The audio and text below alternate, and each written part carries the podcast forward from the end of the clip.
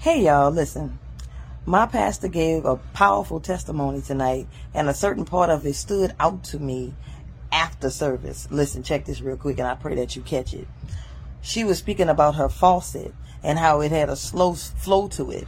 And the plumbers, they didn't know what was going on and how it took place. So the next day or so, her husband called in the bathroom and showed her the pressure of the water. It was just a steady overflow of pressure. So I go in my bathroom after service because I hear drips of water coming from the ceiling of my shower, the light in my shower, the ceiling of it.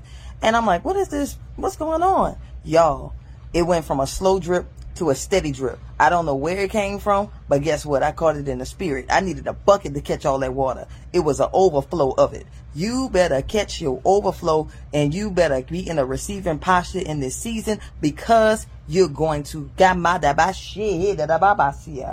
you better be in position when you have to receive the overflow. Get your bucket ready. Now that's some tea from G-O-D.